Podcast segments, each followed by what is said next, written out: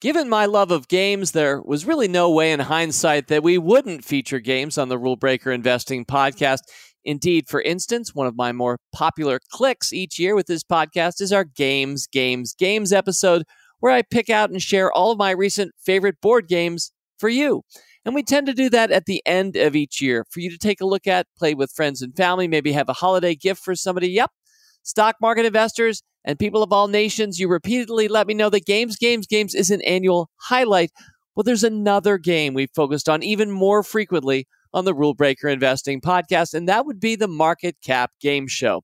We play it only four times a year, not nearly enough, I always feel. And yet, like Halloween or Easter, they're even more special in that they come around infrequently, regularly, but rarely. Well, so too the Market Cap Game Show. What I love about it is we play this game for you. We've devised the whole thing so that you can play along at home, learn from our contestants, play with friends and family members, maybe even beat us all at our own game.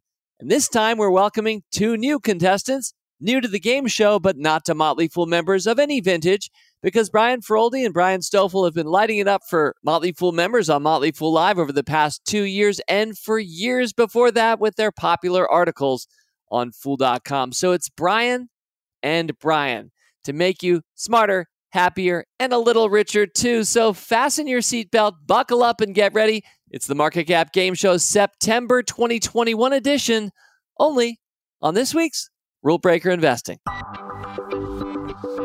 It's the Rule Breaker Investing Podcast with Motley Fool co founder David Gardner. Welcome back to Rule Breaker Investing. A delight to have you with us this week. And yep, it's the Market Cap Game Show. I've lost track of how many of these. You know, many of my recurring series on this podcast, I'll say like volume 12, volume 13. But once you get up to 16 or 17, I stop counting, kind of like I stopped counting Spiffy Pops once we get to the Baker's Dozen. So this is now ensconced enough in Rule Breaker Investing history and tradition that we're not going to count which show this is anymore because that's how often and lovingly so we have done the market cap game show and i'm excited to bring two new guests to the table this week brian feroldi and brian stoffel the brians. Some of you will know them if you're motley fool members. I hope that you've kind of grown up with them over these last couple of years where motley fool live has really shined a light on many of our analysts and uh, and personalities around the fool and certainly brian and brian and their contributions have been invaluable to many Motley Fool members, whether it's Motley Fool Live in the morning these days, Backstage Pass in the afternoons, deeper research, all of that has been powered by many people. But Brian Feroldi and Brian Stoffel, I guess because they both have the name Brian, and then there's Brian Withers, and then there are people with screen names on Motley Fool Live who tap into the chat box, and one of them would be like, fan of Brian and Brian, but not Brian. And it's totally ambiguous. It's unclear who this humorous member is referring to with each of those. But throughout this game show, since I have two Brians, the Brians, I'm going to be using their last names. Now, I'm very comfortable with that because the school I went to, where I went and wore a jacket and tie in fourth grade forward, we were all calling each other, all boys, by our last names. So I'm very comfortable with Feroldi and Stoffel, and they should certainly feel free to say Gardner at any point as well. Well, without further ado, let me welcome the Brians, Brian Feroldi, Brian Stoffel. Guys, so good to be with you this week. Thanks, David. Thanks for having us, David. You bet. And let's start alphabetically. So, Brian Feroldi, I thought it'd be fun. Just how about a one minute or so intro? How did you find investing and the Motley Fool? I found investing by when I graduated college. I knew a little bit about it because my dad dabbled in penny stocks, which is a lesson in itself. So I knew that stocks existed. I had no idea why they were publicly traded, why they went up and down. All that was completely foreign to me. Uh, but I read a whole bunch of books about personal finance and investing when I graduated in college in 2004. Uh, that included the Motley Fool investment guides. You guys were on in my uh, regular rotation. I found fool.com I'm guessing in 2007. Mm. As I've told you, David, I thought the company was a charity. I was like, how are they giving away this free stock analysis? like, is this a government sponsored entity? I had no idea how the business model worked or anything like that. Um, but eventually became a paying member. Uh, this is true. My very first subscription to Stock Advisor, Best Buy Now, 2008, was Netflix. On your side of the scorecard, and Netflix on Tom's side of the scorecard, and I said, these guys are dumb. Netflix, the DVD by mail company. Uh, spoiler alert, that was a great call on both your parts. But yeah, uh, and I've been a, a paying member uh, ever since. Well, thank you. And, you know, one thing about both Brian's uh, is that they are contractors at the Motley Fool. And that's, that's a great opportunity for me to mention that there are two ways to work with us if you're a listener and you think, you know, I'd love to one day pull on the Motley chapeau and become a fellow fool. And the way most of us think of that is as employees. And certainly we have about 600 of those full time these days. But a little known, perhaps, secret or story behind the Motley Fool's success is that we have hundreds more contractors than we have employees. People who write one plus articles for us a month, sometimes one plus a day, and uh, contributions on Motley Fool Live and other ways that contractors make contributions every day to the experience of Motley Fool members. So, guys, you're both wonderful examples, some of our most valuable and most beloved contractors, and you've been doing it for years and years. Let me turn now to Brian Stoffel. Brian, great to have you on this, your debut on the Market Cap Game Show. And how did you come to investing and the Motley Fool? Sure. So it's funny because investing wasn't even remotely interesting to me when I was growing up. Um, I was a middle school writing teacher in Washington D.C. Um, and the the school I was at had very long hours, and uh, eventually it just it was great but it wasn't sustainable for me. And my wife and i decided to quit those jobs and move to costa rica we said for a year at the time. At around the same time um, i just picked up the autobiography of warren buffett only reason because he was on the board of trustees at the college i went to grinnell college. They grinnell had a lot of money like over a billion dollars for 1500 students and Incredible. I wanted I wanted to find out why. Um, and that got me started. The other part that got me started was uh, Tim Hanson, who used to run a number of services. Global Gains, the old Global Gains was one of them. He was married to the guidance counselor at the school that I was teaching at, and I would see his picture on banner ads sometimes, and I said, "What? That, that's the guy that I met at happy hour." And and so that just got me started on it. And uh, to be honest as soon as we moved to costa rica it was something that was really it was it was much easier for my wife to slide into. It was very difficult for me. And my my outlet became the boards on the motley fool. And so when we came back i started becoming a contractor and and the rest is history. That's wonderful. And yeah, our discussion boards where uh, we three guys have traded many notes over the years on Motley Fool discussion boards. Lots of uh, enjoyment of community. And in a lot of ways, the Motley Fool is one great big investment club. And, uh, and you know, there we are sharing it out, um, whether it's through free podcasts or discussion boards or articles, the list goes on. It is not a charity, I am happy to say, Brian Feroldi. I mean, I love charities and I love our Motley Fool Foundation as it's growing uh, as an early stage charity. But yeah, we also love for profit companies. We, we are one, as you guys know.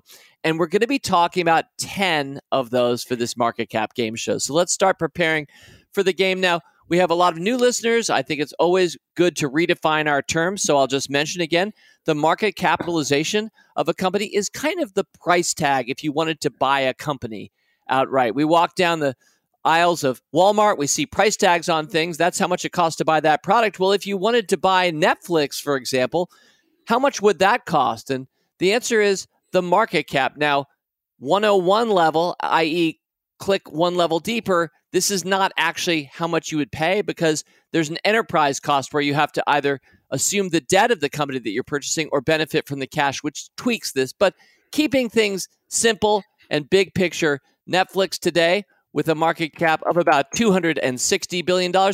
Yeah, that's how much it would cost to buy Netflix. Now, how do we arrive at that number? Well, we just take all of the shares outstanding of Netflix stock, ticker symbol NFLX, which will not be featured in this week's market cap game show. You take all of the shares of stock and you simply multiply it by the stock price.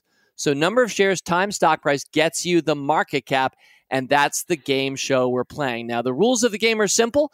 I'll be turning to one of the Brians and asking him about a certain company. He will specify a range of market cap whereby he believes within that range the number exists. And the other Brian will then turn and say simply inside that range, i.e., I agree with my friend here.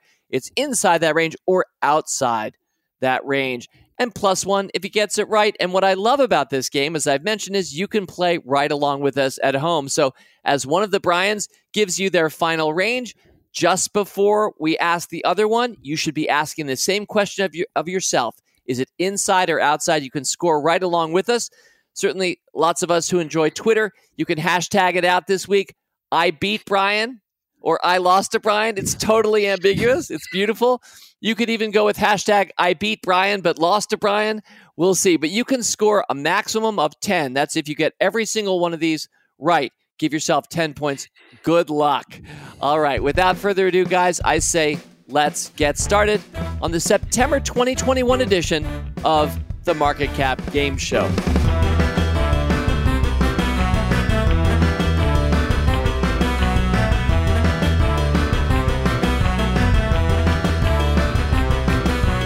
I'm going to turn to Stoffel first.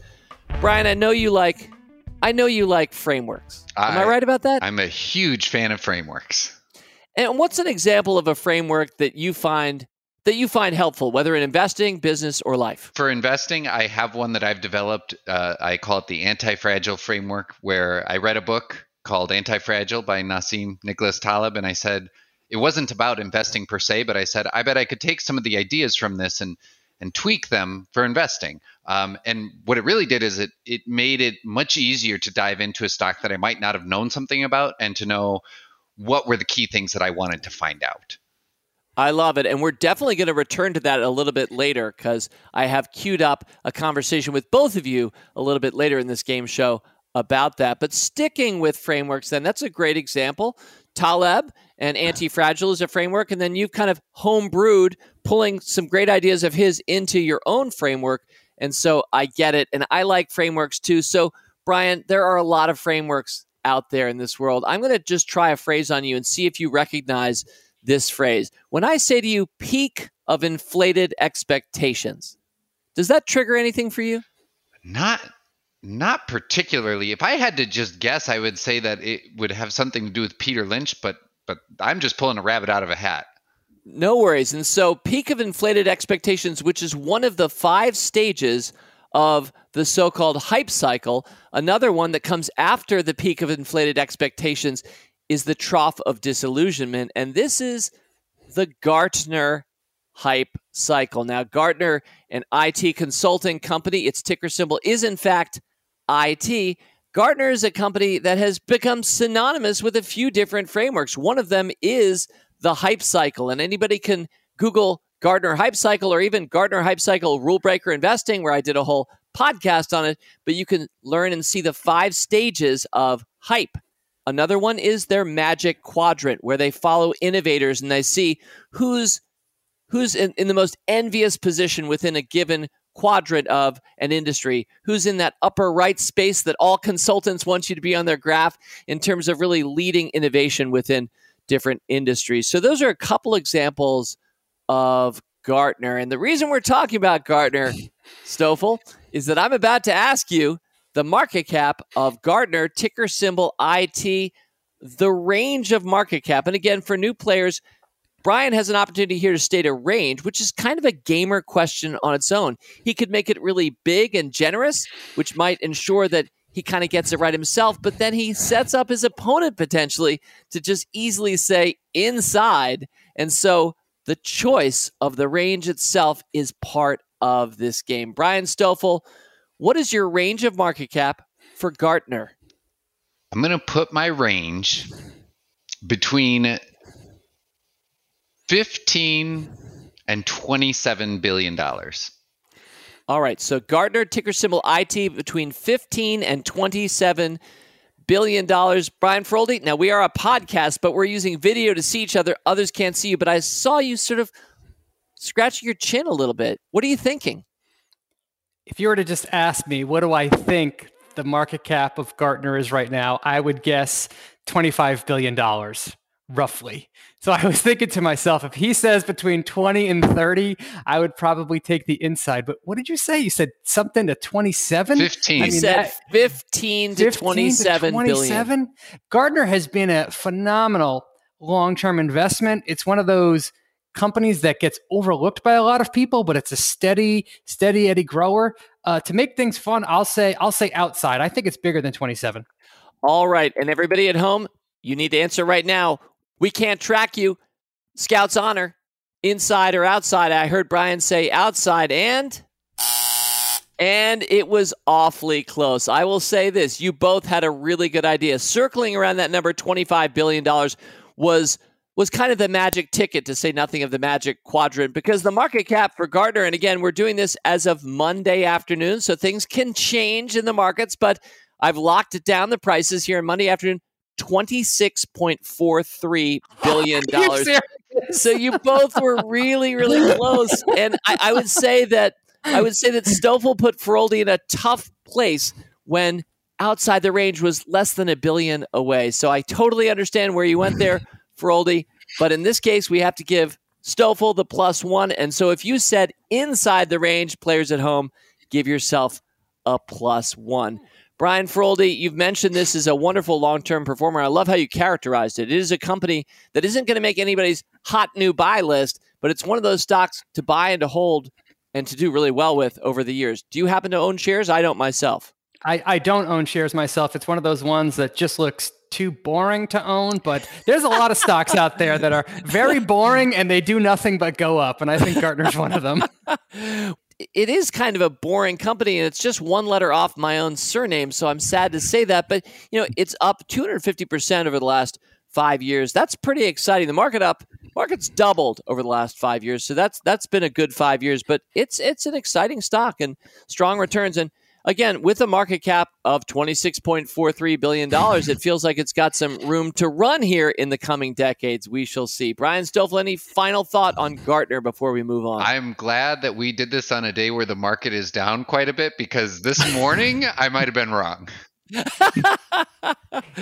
well said. All right, let me now turn to Feroldi and its company number two. Let me ask you, Brian, am I right? Do you drive a Tesla these days? I do. I drive a Model Y. Wonderful. I know you're a family guy. You've got kids. You've got the traditional American family, but the a traditional American family car, because I don't think Tesla comes to mind first when a lot of us think about a family car. But that really is the, the function of the Model Y. Has it been a good ride for the Feroldis? We have absolutely loved it. Although I will say it is one more device that I have to manage because, as you know, you can watch Netflix and play video games inside the Model Y. But we lost power um, a few weeks ago from uh, the storm that came through the Northeast. And it was actually really great to have it to charge my phones. We actually put our kids in there and they watched a movie uh, while we didn't have power. So that I'm is, a big Tesla fan. That is an amazing story. I love it. And Brian, have you gotten a, a speeding ticket in the Model Y? Not yet, but I probably deserve at least one. Do you use Waze or anything to keep you on track in terms of knowing whether there's a smoky over the hill, or at least here in the Washington D.C. area, we have speed cameras all over the place. So Waze is my friend. Sounds like it's not a relevant need of yours. I use Waze constantly when I'm going long distance, but I don't use it for round, uh, close travel. Excellent. So I can't really get you. Have you had a speeding ticket any time in the last 10 or 15 years? Uh, I think it's been more than 10 years. I learned my lesson there. Wow. How about any run ins at any point in the past with the police that you or a friend had an anecdote hanging thereby? Am I barking up the right tree here? Yeah, I'm, I'm, I'm a human. I, have had run-ins with the police. Excellent. Anything you want to share with approximately 110,000 people around the world? Yeah, no, no, nothing I want to talk about there. excellent. In that case, let's move on to what the company is. And this company helps the police. It specializes in arming the police and also giving them body armor and enabling them to, well, record all those videos off their body cams these days and store them up in the cloud. This is a company well known to many Motley Fool members. Uh, Axon Enterprises, of course, the company ticker symbol AXON. I know both Brian's know this. A lot of our listeners won't, but this was the former Taser. So that's still a huge product for Axon Enterprise, but they renamed their company some years ago because the shift in their product mix toward body cameras is so significant. Also, they have armor and other things for law enforcement, mostly domestically, but also somewhat increasingly worldwide. So I'm glad that you didn't have any big scrape with the police to share, Brian. I'm really happy thinking about the Feroldis watching a movie while the power's out in the family car. I just love that anecdote. But let's talk now about the market cap of Axon Enterprise. The ticker symbol is AXON. Feroldi, what is your range of market cap for Axon? Well, I'm not very happy that you picked this company because I know for a fact that Brian Stoffel knows this company way better than I do. I will say that I am a shareholder of Axon in huge part because of Brian's bullishness on it over the last couple of years. One of the things that I got wrong about this company is I thought it was just a taser company. Uh, Brian's one of the people that pointed out, nope, it's a software as a service company that happens to sell tasers and body cameras. So it's been a stellar, stellar uh, long term, long term investment. But even today, I don't think this company is huge. I'm going to guess it's somewhere between let's say $4 billion and $8.5 billion. All right. The range stated $4 billion to $8.5 billion. Players at home, turning to you now, and of course to Brian Stoffel, and ask you inside or outside the range of four to eight and a half billion dollars. Brian was right. This is truly unfair. I think there might be one company that I know the market cap of, like literally one company, and you picked it. So amazing. I'm going to say, was, as I told you guys off air before the show, I kind of randomized the list, so I had no idea this one was going to pop up, and I'd forgotten Brian S all of your work here. So I'm, I, I feel like I gave you a layup here, inside or outside that range. Well, I'm going to go for the three pointer because I'm going to say outside the range, and then I'll just throw in there that I think it rounds to 12 billion. And you had to be licking your chops. I saw you fist pumping as I started to talk about Axon earlier, Brian Stoffel. And so, indeed, give yourself a plus one. If you said outside the range, listeners at home, give yourself a plus one. The market cap of Axon Enterprise is 11.79 billion, which, as Brian said, rounds to 12. Brian Stoffel, when did you first take a shine to this company? You know, I took a shine to it, David, when I was uh, helping vote on some of your missions um, for Supernova, and I at the time decided that that that's how I developed the anti-fragile framework because I just needed a way. I had no way to think, convince myself I was picking intelligently. And as soon as I put it through, I was like, oh, there is so much to like about this company founder led and multiple moats and very mission driven. And, you know, it's not a perfect company, but doing important work for all sides of society. Well said. And it is one of those companies where I've often talked about my snap test. If you snapped your fingers and a company disappeared overnight, would anyone notice? Would anyone care? I think a lot of people would notice, not you and me necessarily right away as uh, normal citizens and consumers and whatever else we call ourselves, but if you were in law enforcement and all of a sudden the cloud where all the videos for your police department were stored and everybody else's, if that didn't work and your tasers didn't work and your body camera didn't work, that would be very noticeable to the world. And so it's often a good guide and reminder, guys, as to which companies we should have in our portfolios, the ones that really matter, that make a real difference day to day in the lives of many of us. So Thank you for that, Brian. Congratulations on knowing that market cap really well. Brian Feroldi, I hope that I've randomized a one, one that you know much better than Brian Stoffel, I feel like I've tilted it unfairly toward him. And so that's on me. Let's move to company number three, where I will turn back to Brian Stoffel and ask Brian, who's on your Mount Rushmore of living, active CEO founders of internet companies? Ooh, that's a good question because it doesn't have to be all four, but maybe a few people that come to mind in your mind as living, active CEO founders of internet companies, the Mount Rushmore of them. All right. Well, Mark Benioff has to be on there, and he's not even someone that I follow that closely or read much of what he says. But Benioff is much like Bill Walsh, where Bill Walsh, co- coach of the 49ers when Joe Montana was the quarterback and they won all those championships. There's yep. so many head coaches in the NFL who came from that family tree, and it's the same thing with Salesforce and Benioff, mm. Okta and Veeva and Zuora. And there's just so many that have a former Salesforce executive at the helm. So he's got to go up there.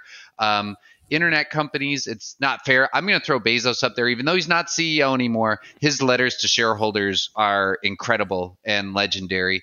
Um, and you know what? I, I, think it would be those two. If I had to just pick two out, it'd be those two. Um, I think one of the problems is is some of the other ones are so low key that you know Larry Page. I never feel like I got to know Larry Page, Mm, and he did a great job. He did a great job, but I for Google. yeah for Google Alphabet, but I never really got to know him. So I'm going to stick with Benioff and Bezos, and I know I'm cheating there too. Well, it's just fine. All I really wanted was to hear Mark Benioff because that's where we're headed for company number three. Now, Mark Benioff is the founder and CEO of Salesforce. Salesforce, with its ticker symbol CRM for customer relationship management. I'm pretty sure that's what the acronym is, which is kind of an old school acronym from decades ago. You know, having some software or some way of tracking your relationship with your customers. Well, writ large and put that in the cloud and have them running whole economies practically these days, Salesforce has become a really dominant company. And I'm glad you went right to Mark Benioff first, Brian. I didn't know you were going to go there, but I think that he is extremely admirable, not just as a CEO, but as a person. And their 111 model, where they give away 1% of their product for free to people who couldn't afford it otherwise, they give away 1% of their revenues every year to charities and they give away, well, 1% of their employees' time to volunteer at whatever charity their employee wants to serve. It's a great 111 model, very admirable. You know what else is admirable? Where their market cap has reached today. This has been a long term holding of Motley Fool Rule Breakers. It's been a monster stock, and we're happy to have been along the, for the ride for more than 10 years now. Let me turn back to Brian Stoffel. Brian, what is your range of market cap for Salesforce, ticker symbol CRM. It's going to be very random, but I'm going to go because I hear that and I think it would be really big, but I don't think it's huge. I'm going to go between 123 billion and 147 billion. 123 to 147. I see your friend and noble opponent, Brian Feroldi, fist pumping this time. I feel like, Brian, you have confidence in what you're about to say. Why do you have confidence? So Salesforce is a company that has I have an interesting history with. Uh, the company I worked for prior to coming to the Fool adopted Salesforce in 2005, 2006 ish, and I immediately understood how valuable the technology was. Like wow. immediately, I was like, our company would shut down if Salesforce didn't work. And I was like, I wonder if this company is publicly traded. And it was. And then I immediately said, PE ratio is 140. Forget it. oh, and I just checked this earlier today. It's a 33 bagger from when I passed on it because the valuation was too high. So this to me is a company that I have one of the many companies that I passed on because the valuation was too high and then went on to multi-bag. So I was thinking prior to Brian saying anything that if I was to guess, I would say the market cap is somewhere between 200 and 300 billion. So he said something to 147 billion, so I'm taking the over. You're taking the outside. All right. I'm going to reveal the answer in a second, but I will mention that Tim Beyers brought this. I'm now looking at our Rule Breakers site. January 21st, 2009, the, the cost basis was $6.89. So that's, yeah, that's a 37 bagger. That's basically how this company has performed. And it wasn't exactly a micro cap back then either, guys. But again, Brian Stoffel's stated range 123 to 147 billion. Brian Feroldi, you just said that's more like twice that outside the range. And it is indeed outside the range. So I feel as if I gave Brian F back a stock that he knew really well. And so randomly we got to a place of, I think, fairness once again. So, Brian, did you ever end up buying Salesforce or did you just discount it back then and just never hop on the, the train anytime since? I should probably buy one share just to remind myself that I never bought it. But no, it never entered my portfolio, and it's done. It's done nothing but go up every time I've looked at it. You know, while I think we can all relate to that, I think we've all had, had stocks or companies like that. And, you know, yes, you still could, and I, I think should buy it. This is a great company for the next 20 years, I think. That's always been my mentality, as you guys know. But I'll also say that it's still kind of comforting to know you had a good eye for something. You had the horse sense, you had the actually, in this case, the consumer experience to recognize that. And so a lot of it, a lot of investing, and I'm not just talking to the Brians here, but to everybody listening, a lot of investing is just acting on your good impulses. Not just having the good impulses, which is comforting, but certainly, of course, acting on them. But it has to start with having those impulses in the first place. And for a lot of us, they come to us through our professional experience or our hobbyist experience, our consumer buys. As well. Brian Stoffel, what was it about Mark Benioff in your mind that distinguishes him uh, on your Mount Rushmore? He's just been around for so long. Um, and again, I, the thing is, is I don't cover Salesforce that much, but I do cover Veeva, and I did cover Zuora, and I did own Okta. And you read through, they're all founder-led companies, and it's just Salesforce, Salesforce, Salesforce, and I'm probably missing mm. some here too the bottom line is is I just said I've seen this pattern before. It was it was the 49ers and you know increasingly a little bit Bill Belichick and the and the uh, and the Patriots too.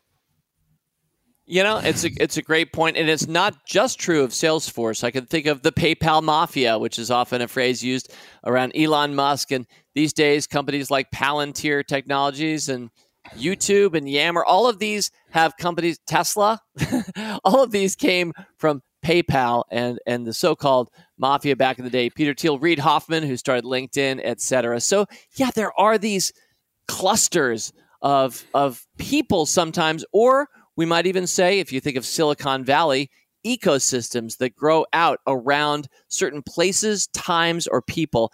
And it's worth paying attention to those, isn't it? Because they really are rich well springs of possibility. And I'm so glad you thought of that right away with Benioff. And I wasn't even thinking about the so called, we'll just call it here on this show. So it's now so called, the so called Salesforce Mafia, but it runs deep. And those are some great rule breaker companies you mentioned.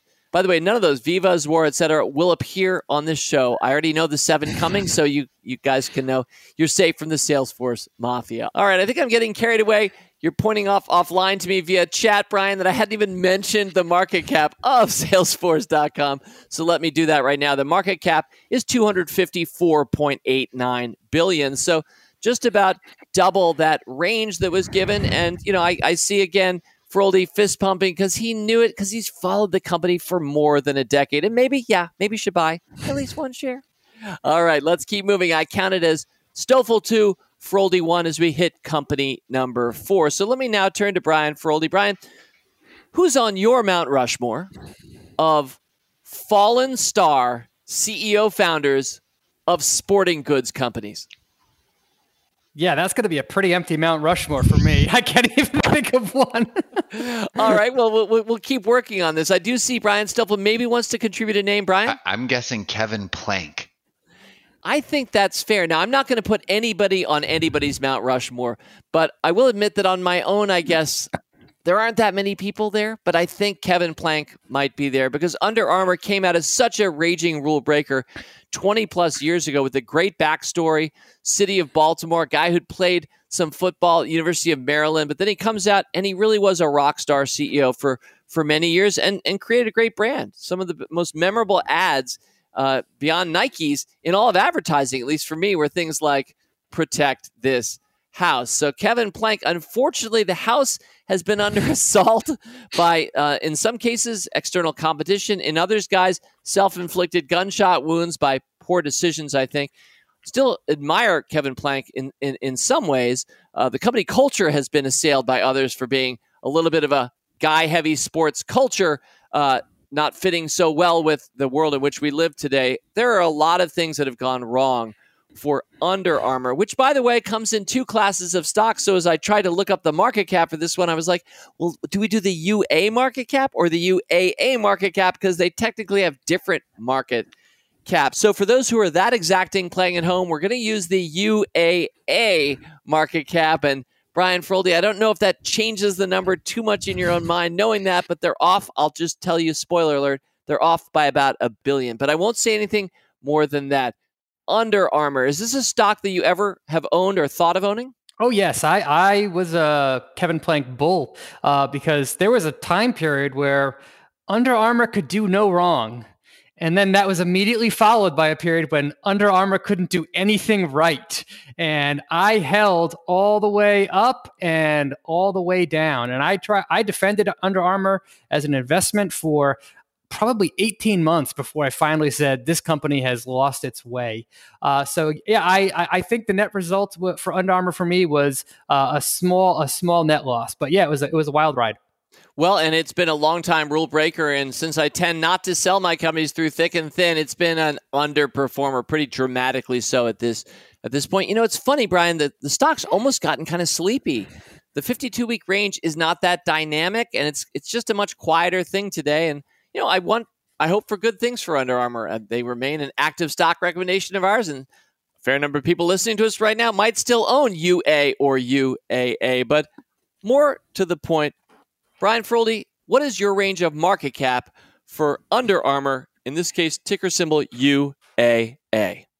So this is a company, not a company that I've looked at at all in the last three years. I do know the last time I looked at it, the business was maybe back to growth mode, maybe low single digit is my guess. The long term bull case for this company was the international sales are really going to pick up, and they really never got that going. They never got into the footwear market like they wanted to, and they were going to be the next Nike until Nike became the next Nike. I'm going to guess that this company is down on its luck, and it's somewhere between two billion and four and a half billion in market cap. All right, two billion to four and a half billion market cap. The Mount Rushmore of fallen star CEO founders of sporting goods companies. Not maybe not even four faces to put up on the Mount Rushmore, but I think it's fair to have Kevin Plank up there. And I saw you indicate that earlier, Brian Stoffel. Two billion to four and a half billion for Under Armour inside that range or outside that range? I'm going to go outside that range. I think I mean, if I if I was throwing it out, I'd say around ten. It is outside that range. That's right. the The market cap for Under Armour nine point three eight billion dollars. I don't think I would have done very well with this one. I hear you, Feroldi, in terms of feeling like it's much lower, and it is a much sleepier company today, but still more sizable than many of us might have been thinking. But Brian Stoffel, you had this one right again, nine point three eight billion dollars well outside the range of two to four and a half. You know, one of the funny things about this company, guys, is that it really started trending down when CEO Plank began to make acquisitions of information technology, wearable devices, uh, kind of a data play, which seems so smart and forward thinking. This was all kind of almost pre Apple Watch. I mean, early days. I mean, the Fitbit was out there, but wow, was he active in acquisitions? And I don't really know why it didn't work. Does either of you? I feel like their core business was crumbling so much that focusing on adding a layer on top of that was was too difficult. And and part of that was that I, I feel like they decided to dilute their brand by offering it at discounted prices, and that was just the, mm. the, the the key move that killed them. If you can go to TJ Maxx and find Under Armour, that's not good for your brand. I hear you. Now, a lot of people do enjoy their TJ Maxx, but if you're a premium brand, you might not want to appear there. It feels less premium. I last time I checked, there's no Starbucks in my TJ Maxx where I can pick up Starbucks while I'm shopping. So I hear you there. Uh, no doubt a number of missteps, but we'll still hope for good things from Under Armour. I think Nike deserves some competition. We don't want one big dog to run away with everything, although certainly Adidas and Converse, and there are a lot of other players in this space too. Speaking of players, players at home, I count Brian Stoffel with three, Brian Feroldi at one. Are you beating Brian? Are you losing to Brian? What do you think of Brian? I like Brian a lot. I've been enjoying this, Brian. All right, let's go on to company number five. Turning now to Brian Stoffel. Brian, you mentioned your time in Costa Rica. Now, you were gracious enough with me. Uh, I think early days when you first moved there. At one point, I saw a photo. You sent me, I think, a photo of what it looked like. I think you were like on the side of a mountain. It felt like you you were li- living in a, a lean-to. You have your wife and a couple of kids. It looked pretty remote. Is that accurate? Yes, that that is accurate. It is it is quite remote. It's a coffee farm that we live on, and uh, it's a container home that we live in which is really cool. And I want to talk a little bit more about that right now. But first, let me ask Am I hearing somebody in the background? Yes, I are. hear. And and so, if you're willing to divulge this, how old are the kids these days? Well, my daughter is eight, and she is at school. My son is three, and uh, his favorite person in the world right now is actually Brian Feroldi. I'm I'm not making that up. He he likes to jump on the on the headphones and talk to him. Uh, but he just started school, and so he's having a little bit of a rough time.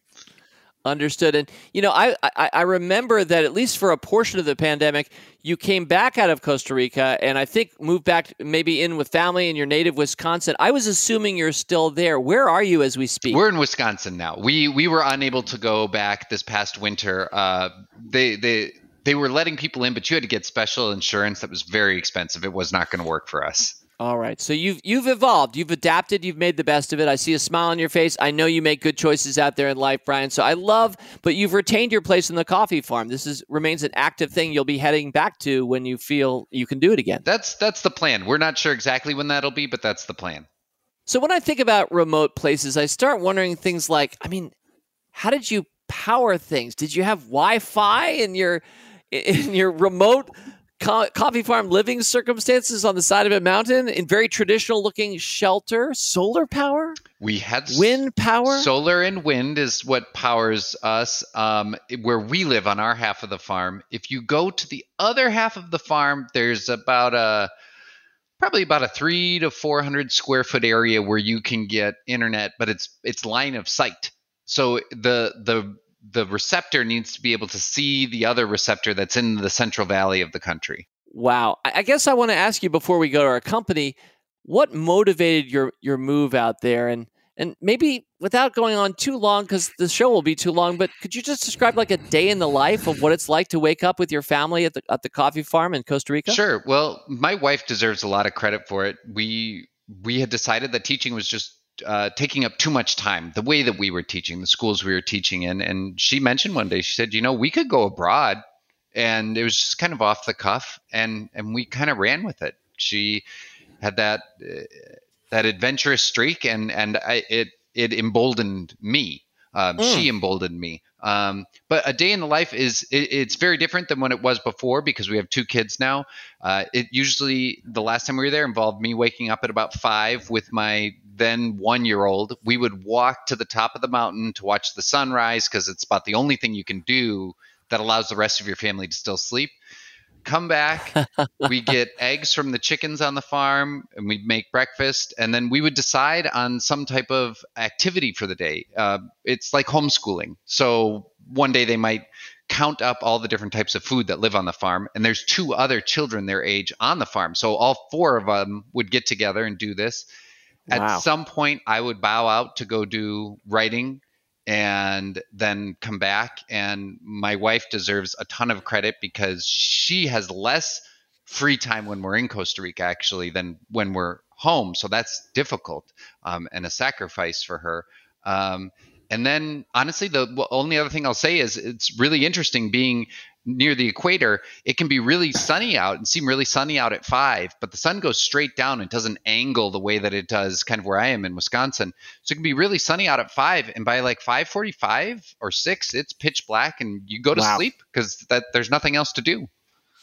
Wonderful. Well, thank you for sharing that window in, and we are going to be talking about a power company here for stock number five, and the world's leading provider of solar and wind power. The company is NextEra Energy. It really kind of started as Florida Power and Light, which remains such a huge part of the business, but this very forward thinking management team started getting invested in solar and wind. Uh, well ahead of many of the, its industry peers. And today it is a worldwide leader in solar power and wind power. Next Era Energy, ticker symbol NEE, turn back to you, Brian Stoffel, and ask what is your market cap range for NextEra Energy? I'm going to go between 43 and and 74. 43 billion to 74 billion. Brian Feroldi, do you like your local energy provider? Who's serving your house? Uh, a company called National Grid uh, services my house, but I have solar panels. Uh, so my because of the deal I have, my utility sends me a check every month. So I like my utility very much. Wow, that's remarkable. I know you live in somewhere in Rhode Island. Uh, is there enough sunlight to make your solar panels work year round? How does that work? Yeah, they work year round. I mean, in the winter, I'm consuming far more power than I'm making, and reverse that in the summer. So it all it all averages out to a net positive for me. Wonderful. Well, Brian specified a range of 43 billion to 74 billion. So I turn to you, Brian Feroldi, and ask you, along with all of our players at home, inside that range or outside that range for NextEra Energy. Well, my strategy for this game when Brian is pitching is to come up with a number in my head. And obviously that's not working, but I'm going to stick with it because I don't know what else to do. but my initial thought when you said net, uh, NextEra Energy was about a $100 billion. This reminds me of Gartner. It's a boring market beater. that's what it, what it is. Uh, so my, my gut feel was this is a $100 billion uh, company. So I'm going to say outside.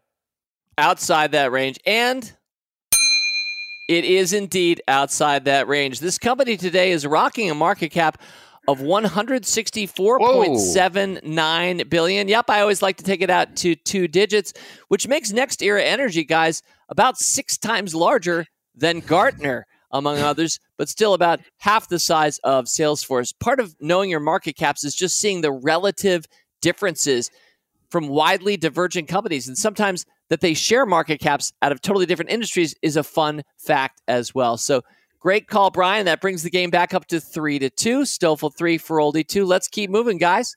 Here comes company number six. Well, for both of the next two companies, these are the two companies that I don't know. The other eight I have previously picked. Most of them are still in place wherever they are with low cost bases, I hope, although Under Armour not looking like a great long term pick for me. But no, companies numbers six and seven I don't know, which is why I'm going to turn to each of you in turn and ask you how do you begin researching a stock that you know nothing about? I think you guys do that really well. There might be a little bit of a contrast in terms of your approach, or maybe a lot of similarity. I know you partner and do that together in front of audiences. So I'm looking forward to hearing a little bit more. But before I mention the company name, let me turn to you, Brian Feroldi, and ask you again how do you begin researching a stock that you know nothing about? Yeah, well, this is something that we get to do all the time, and Brian and I get to do it together. And we think it's tremendous fun to go from I know absolutely nothing about a company to about an hour later having an opinion on it. Uh, and the process we go through is is is pretty predictable. Uh, the first thing we do is Google the company name and investor relations. And if you can't get the information there, you should probably pass on that company. um, but the first thing I do is I open up the the most recent annual report or the 10K, or if the company's newly public, the S1 or the S1A or the 424B4, which is a post IPO um, document that tells you essentially everything that you need to know about the company. And if you just start where they describe their business and read till the part that says risks, you will learn almost everything that you need to know about that company. Uh, but from then there, we check out places like Glassdoor. Uh, we go to the proxy statement to see what kind of inside ownership we have. Uh, I'm a fan of looking at the stock to see if the stock has beaten the market because I'm a big fan of adding to winners and avoiding losers and etc. Uh, but yeah, all in, it takes about an hour roughly to go from I know nothing to I I can tell if I want to invest in this company or not. And isn't that great? I, have had a lot of fun watching you guys do that. And it, it part of what I love about it is that I think we're all kind of humanities people, or I, I no, none of us is rocking a, a, an official investing degree that would suggest that we are now uh, allowed as non-professionals to go out and learn about companies. Nope, we're kind of amateurs in the best sense of the term, Brian and Brian and Dave. And I, I love that process. Brian Stoffel, what do you want to add? I, I'll just add that uh, that that is what you just said is what I find the most valuable about it because because if you don't see people struggling who've been doing that brian and i have been doing this for 10 years at least trying to do it for 10 years. And to see someone who's been trying to do it for 10 years kind of struggle with the same questions like what does that acronym mean? I have no idea. To hear someone say we don't hear that enough. And so when you hear that all of a sudden if you're watching you might start to think maybe i can try this. Maybe i can get all right at this well said. And it's been a lot of fun watching you guys do that. And again, part of the fun of it is going in almost not knowing what the company is going to be and all of a sudden finding out, oh, it's that company. Okay, let's do this together. And just the clubby aspect as well. Again, I've described the Motley Fool as one great big investment club in the past. And uh, this listenership and what we do, we're kind of a club from week to week. And so doing it with somebody else, somebody that you enjoy and learning together is such a rewarding experience. Well, let me now mention this company because I know almost nothing about it. This comes from some other Motley Fool services. Maybe you guys know this Luxembourg based company that was initially founded in Buenos Aires, which I believe is the capital of Argentina. Uh, I won't say the company's revenues or employees because that might start making easy to guess Globant's market cap. The ticker symbol is GLOB, GLOB. I will give a little bit of a spoiler alert here. Even though I've never recommended this, nor do I know much about this IT software services provider, I will mention it's an eight bagger over the past five years. I mentioned earlier the market's doubled over the last five years. So this has been a monster. Turning back to Brian Feroldi, Globant SA. I guess that's for South America. Even though, Brian, did you know Globant is based in Luxembourg?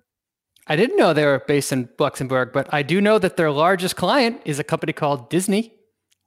Well said. And you already know more than I do, but I guess I could have Googled that and started walking through a 10K in the next hour and gotten really up to speed on this company or any other mentioned this week. Do you have any other past associations with Globant? Yeah, I've done a couple of write-ups for for the Motley Fool on Globant, and the the elevator pitch for this company is it's Accenture, but in South America. Uh, they're based. A lot of their employees are based out of South America, and they help companies to enter the digital age. So they do a lot of consulting services for them. Founded by four uh, co-founders, all four of them are still involved. They still own a ton of stock, and it has just been, as you said, a monster winner. Uh, so yeah, this this is a great another sleepy stock that just goes up. love love those stories. The stories of founders that stay together and that owns stock years later. And you're right. This company, well, I see a lot of Argentine uh, employees. At least the names look that way, even though they're today based in Luxembourg for reasons I'd have to research. I'm sure there's some tax or other benefit to that. But let's go right then to the market cap. Brian Feroldi, I feel as if you might know this one pretty well. A lot of us may be hearing this company name for the first time. Globant, ticker symbol GLOB. Brian Feroldi, what is the market cap range you're going to specify for Globant?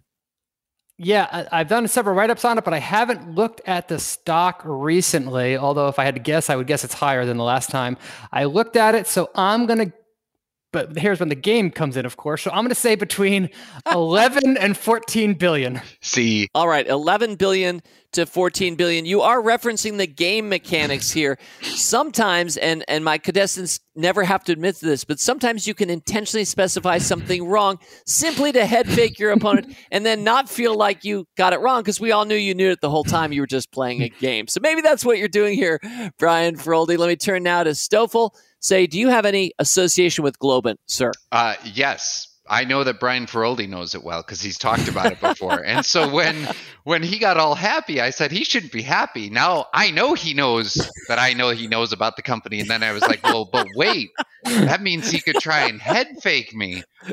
So he knows. I know he knows that I know. This is just Princess Bride all over again. Very well said. A great scene, and thanks for bringing it back. And he specified 11 billion to 14 billion players at home. Brian Stoffel inside or outside that range? I, I, I'm going to do what Brian did. I had a number in my mind. It was in the 20s, so I'm going to say outside. Brian knew his stuff. He's written a number of articles about this company. And again, I wouldn't have done well on this particular one, but I can tell you that the market cap for Globant SA is 13.48 billion, which is solidly within Brian's rather narrow range of 11 to 14 billion. And I, I think, guys, does that make it three to three? It's all tied up. All right. A nice comeback from Feroldi. Loving this. Yeah, the company has 800 million in revenues, about 16,000 employees, probably maybe some in Costa Rica. I don't know. Down in that area of the world, Brian Stoffel.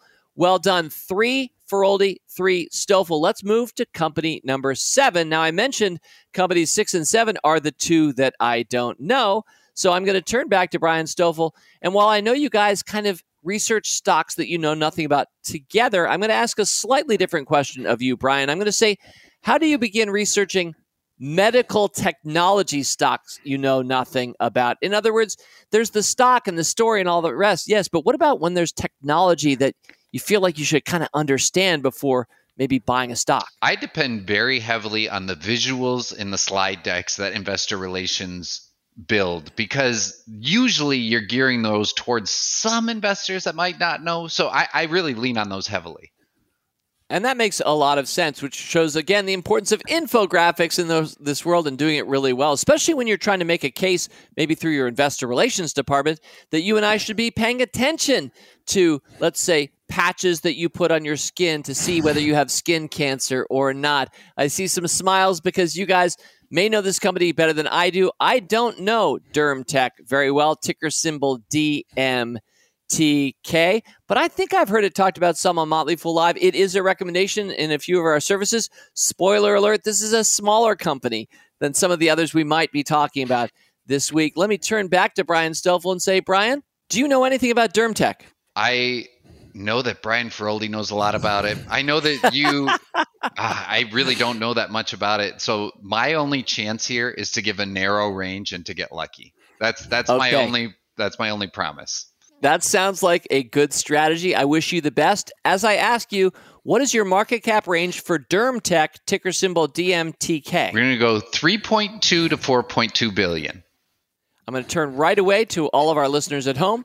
Brian Feroldi, inside that range or outside that range of 3.2 to 4.2 billion?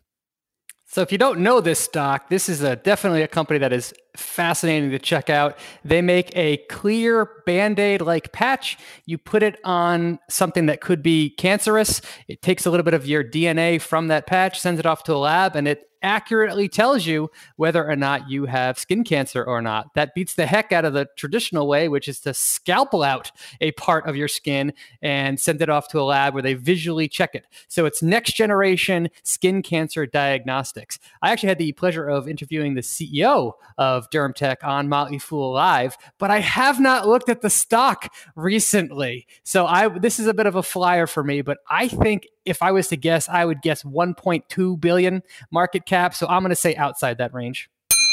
And you pretty much nailed it. And obviously, Brian Brian Feroldi, you're kind of a ringer on this one, having interviewed the CEO and uh, well described in terms of what the business does. I didn't know as much about it, although I certainly know that it's popular in some of our services.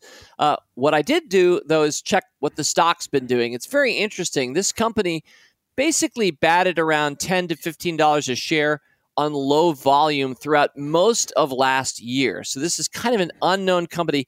In December, it all of a sudden tripled on a surge in volume. So picture it at 45 and keep your seatbelt on because by February it touched 85. 85. And since it's dropped down today to where it is at about 35. So this has been a very volatile and small cap, one might even say micro cap stock because the market capitalization for DermTech is $1.03 billion, just barely a billion, certainly lower and outside of Brian Stoffel's range, which I think means that Brian Feroldi, you've taken a 4 3 lead. Is there anything that either you would like to add about DermTech before we move on? Yeah, really fascinating company. Uh, the company is very, very early on in commercialization. Like it's only got a few million dollars of revenue, if memory serves. But this is one that I certainly have my eye on and will probably follow closely for years to come. All right, fair enough. And yeah, it is one of those companies certainly overspending its means at its development stage. So they're losing a lot of money trying to scale, uh, trying to get the story out, maybe through as good infographics as possible for the investor relations department and Brian Stoffel. Well, thank you for sharing that. Let's move on to company number eight. Brian Feroldi, if you had to think of a technology industry or two that seems likely to last as long as our civilization, what's what's one or two that come to mind? Uh, artificial intelligence would be one that I'm pretty bullish on and will be quite certain that it will be around as long as humans are around. Yeah, and what's interesting about that answer is that's still relatively new. It's it's emergent. It's still such early days for that technology. But I think you're right. As long as we're going to have technology, uh, a significant part of our part of our civilization, which I hope lasts a long, long time, it feels as if artificial intelligence is going to be around, and I hope getting better, and making us smarter. How about cybersecurity, right? Because I'm thinking about all of the machines that run so many parts of our lives, from our cars to our refrigerators to our desktop PC or tablet. All of these need security and cybersecurity. Uh, three to go. And cybersecurity these days, I think, Brian, also merits inclusion on that list of it's here to stay. It's going to be with us for the length of our civilization. And this particular company is just one player among many because, guys, it is a great big industry. Does either of you have any cybersecurity stocks peopling your portfolio? Both of us are shareholders of CrowdStrike. I know that. Yep, that was going to be the one I mentioned too. All right. Well, this one is not CrowdStrike, and I won't say where its market cap is rel- relative to CrowdStrike because I feel like you guys might know that market cap of the company in your portfolios. But Palo Alto Networks, ticker symbol PANW, has been in this business for quite a long time. It serves the corporate world, it serves the government world. Network security, again, such a, a critical facet of our human life today and I think going forward. I will mention Tim Beyers, who brought Salesforce to Motley Fool Rule Breakers, also brought Palo Alto Networks. The year was 2014. I'm noticing it was April 23rd, which I always remember as the day Shakespeare died. We celebrate Shakespeare a lot on April 23rd. By the way, guys, Shakespeare's birthday was April 15th, tax day, less celebrated. So that's why I think we all think of 4 slash 23 when we think of Shakespeare, but it was on 423 2014 that Tim brought Palo Alto Networks to rule breakers. Brian Feroldi, what is your specified market cap range for Palo Alto Networks, ticker symbol PANW? This isn't a company I know as well as CrowdStrike. However, I do know that they've been tremendously successful. And this is kind of a roll up company of sorts. They have been very acquisitive in the last couple years, buying to basically become a one stop shop for enterprises who need anything related to cybersecurity. Um, so if I was to guess, I would guess this company does about 5 billion in annual sales put a 17 multiple on that? What's that get us to? 70 75 billion? So i'll say between 68 and 91 billion dollars. All right 68 to 91 billion dollars is the specified market cap range. Brian stoffel players at home inside or outside that range? Boy this is a tough one because his logic is there. Um i'm going to go outside though. I think it's lower and you're right. In fact, the market cap for Palo Alto Networks is $47.23 billion, just outside that range, a little bit smaller. And you know, it's interesting, guys. CrowdStrike started in the year 2011. Its market cap today, 60 billion, which is bigger today than Palo Alto Networks, which is more than 10 years older than CrowdStrike. So, really interesting to see how market caps sometimes can pop and even an upstart can rock a pretty big number in this tech heavy world where we admire maybe the Johnny come lately if they've got something better, if they have a better mousetrap. So Palo Alto Networks 47.23 billion, which means after eight companies, guys, it is 4 to 4 Brian versus Brian. How are you doing at home? All right, two final companies. Company number 9, I'm turning now to Brian Stoffel. Brian, what was a favorite toy of yours growing up? Oh man, when I was little, anything Superman related, it, it really didn't matter what it was. And I hear you there. In fact, I was so unimaginative that I just kept wearing my Superman cape one Halloween after another. I didn't really change it up for several years. I am a fan as well. What about your What about your kids today? Uh, my daughter is big into soccer right now, and my son likes building Brio trains as many mornings as he can.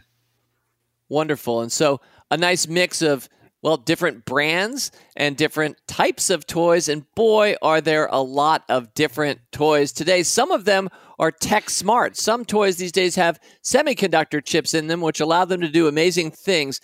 Let me try out a word association on you, Brian Stoffel. I just want your emotional reaction, maybe one or two words or a phrase when I say this. You ready? Mr. Potato Head. Uh, Play Doh. That's what came to mind. well, Mr. Potato Head is one of the properties. In fact, it was the first big breakout toy for Hasbro. I want to share a little bit of its corporate history once we get through the market cap because I love interesting corporate histories. But Mr. Potato Head, one of many properties of Hasbro today. And of course, I have Hasbro on my mind because it's company number nine. I'm turning back to Brian Stoffel and saying, Brian, what is your market cap range for Potato Head Purveyor Hasbro, ticker symbol H A S? I'm going to go 12 billion to 28 billion. All right. 12 billion to 28 billion players at home. Brian Feroldi, inside or outside that range? Well, thank you for picking this company because it is one of the very few publicly traded companies that is headquartered in Rhode Island. So I have friends.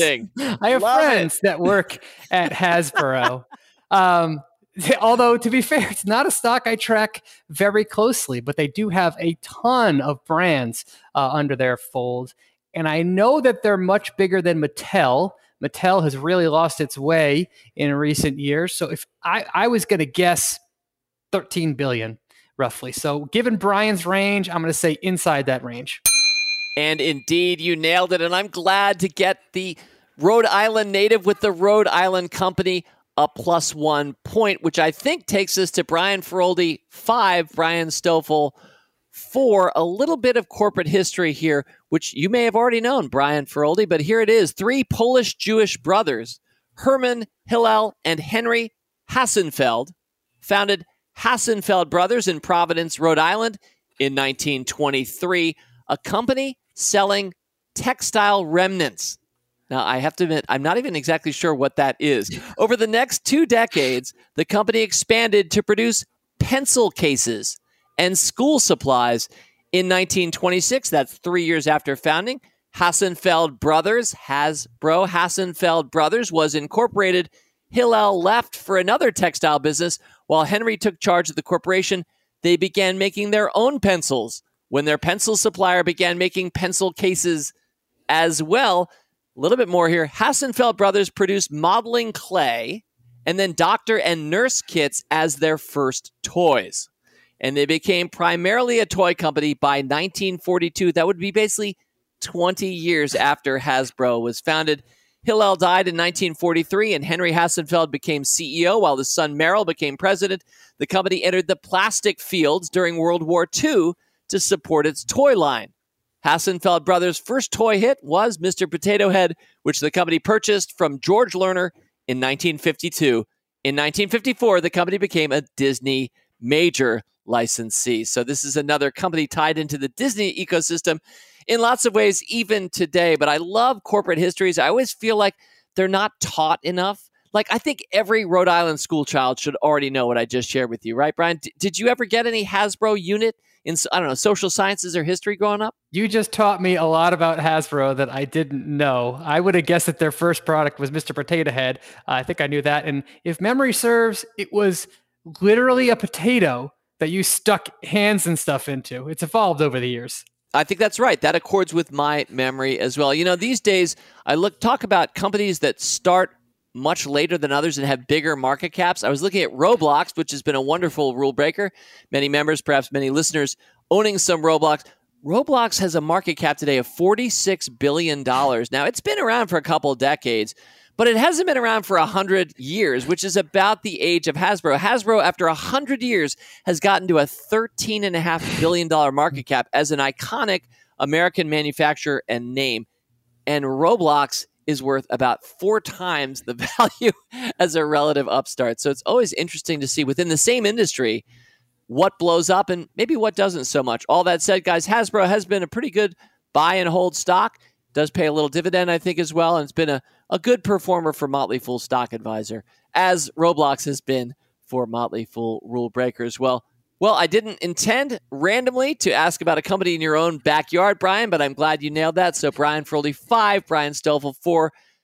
Wow, this is a dramatic ending as we hit company number 10. Let me turn back to you as time starts running out and ask you, Brian Feroldi, who does the clothes shopping for you? That would be that would be the misses. I I, I, have to, I have no sense of style or anything like that. So yeah, and I, I believe that you've said that in so many words before, as I have as well. I also have the missus making my clothing purchases. I'm very grateful for it. You've got a Motley Fool T-shirt on. Presumably, we either sent that one to you or you bought it, so she didn't have to buy that one. I hope, Brian, but some people obviously really love to clothes shop. And I would say maybe the majority of humans do, but some of us are a little weird. And for us, slightly weird people, a company like Stitch Fix, ticker symbol SFIX, presents a radical new approach, which is that you don't go to a store or ask your wife to go buy you something at the store. You go to an internet destination, a URL, and you start clicking around and say, I sort of like that one, I don't like that one. And then somebody else that you don't know sends you in a box. It's one of those in a box businesses, clothing in a box that gets sent to you. And then you decide if you like it, you keep it. If you don't, you send it back. And the AI starts working in there, right, guys? And it starts getting smarter and sending you stuff that you presumably really like. Stitch Fix is a radical proposition in a world where a lot of people still do enjoy just going down to Nordstrom Rack or whatever it is and do their clothes shopping that way. The ticker symbol is SFIX. This has been a rule breaker stock of some vintage and not always a successful one. We'll talk about the stock in a sec, but let me turn back to Brian Feroldi and ask you, Brian, Stitch Fix, do you do you own any of the stock? I bought one share of Stitch Fix for each of my kids because I asked I asked myself what's what brand name could they possibly know that has a huge opportunity that in a decade if it was like really successful could be like yeah I, I've owned that for for 10 years and I initially was bearish on Stitch Fix when it first came out. I don't really like the the delivery, uh, the box delivery model. I've seen it fail many, many times, especially when there's food uh, related to it. But I know that Stitch Fix has been an up and down company. It sometimes reports good earnings, stock goes up, and it's largely been a disappointment if memory if memory serves. Although I think more recently it's done it's done good for investors. Well, let's see how that plays out into your impression of the market capitalization. So, Brian Feroldi, what is your market cap range for Stitch Fix ticker symbol SFIX? I still think this is a pretty small business, so I'm going to say between uh, one and a half billion and 4.785 billion. Excellent. 1.5 to 4.875 billion. That's seven eighths, by the way, expressed as a decimal. I know my fractions. Brian Stoffel, inside or outside that range for Stitch Fix? I'm going inside the range. And you nailed it, which, guys, means this episode of a Market Cap Game Show was a tie, which is kind of makes it fun. I think I think we should maybe have you guys back sometime and resolve this tie. But let's talk briefly about about Stitch Fix. It IPO'd in 2017 toward the end of the year at 15. It had tripled by the next fall. So inside of a year, it triples, but then it's back below 15 by March of 2020. It then rises, it skyrockets from last year, March at 15 ish to 115 by February of this year, today it's 36. the market still doesn't know what to make of this company. Founder CEO Katrina Lake steps down as CEO on April 13th of this year. Uh, it's a it's still a really compelling corporate story, I think, and I love that you've got at least one share for each of your kids. Brian F. Brian S. Any final thoughts from you about either clothes shopping or Stitch Fix? Uh, no, it's I tried it. I thought it was okay. I didn't love it, and uh, that was enough for me. All right. Well, we're going to leave it right there then. Guys, you've both been so gracious with your time and your insights. I knew I was going to have fun. You know what? If I'm not having fun, I'm not going to do this podcast. I knew I was going to do this podcast because I knew it would be fun. I, I do think that you've helped make our listeners smarter, happier, maybe a little bit richer too. Brian Feroldi, five. Brian Stoffel, five. Guys, I'm going to give you each one to two sentences as you're out to say goodbye and maybe describe the emotion that you're feeling now at the end of this tie. I'm really mad I let that one slip away. And I'm especially mad since if I just said inside the entire way, I would have blew away. and I am feeling very relieved because we're going to see each other in person in the next week, and I didn't want to live this one down. Excellent. Well, in that case, you can look each other squarely in the eye and know that you are equals. And that's where we'll leave it for this week. Coming up next week on Rule Breaker Investing, well, it's the end of the month. Yep, it's time for your mailbag, the September mailbag. Love any thoughts you have this month on I Fought the Law and the Law Won, or our Reviewapalooza of three September samplers, indistinguishable from Magic, Tailwind Blow, and Mm-mm Good.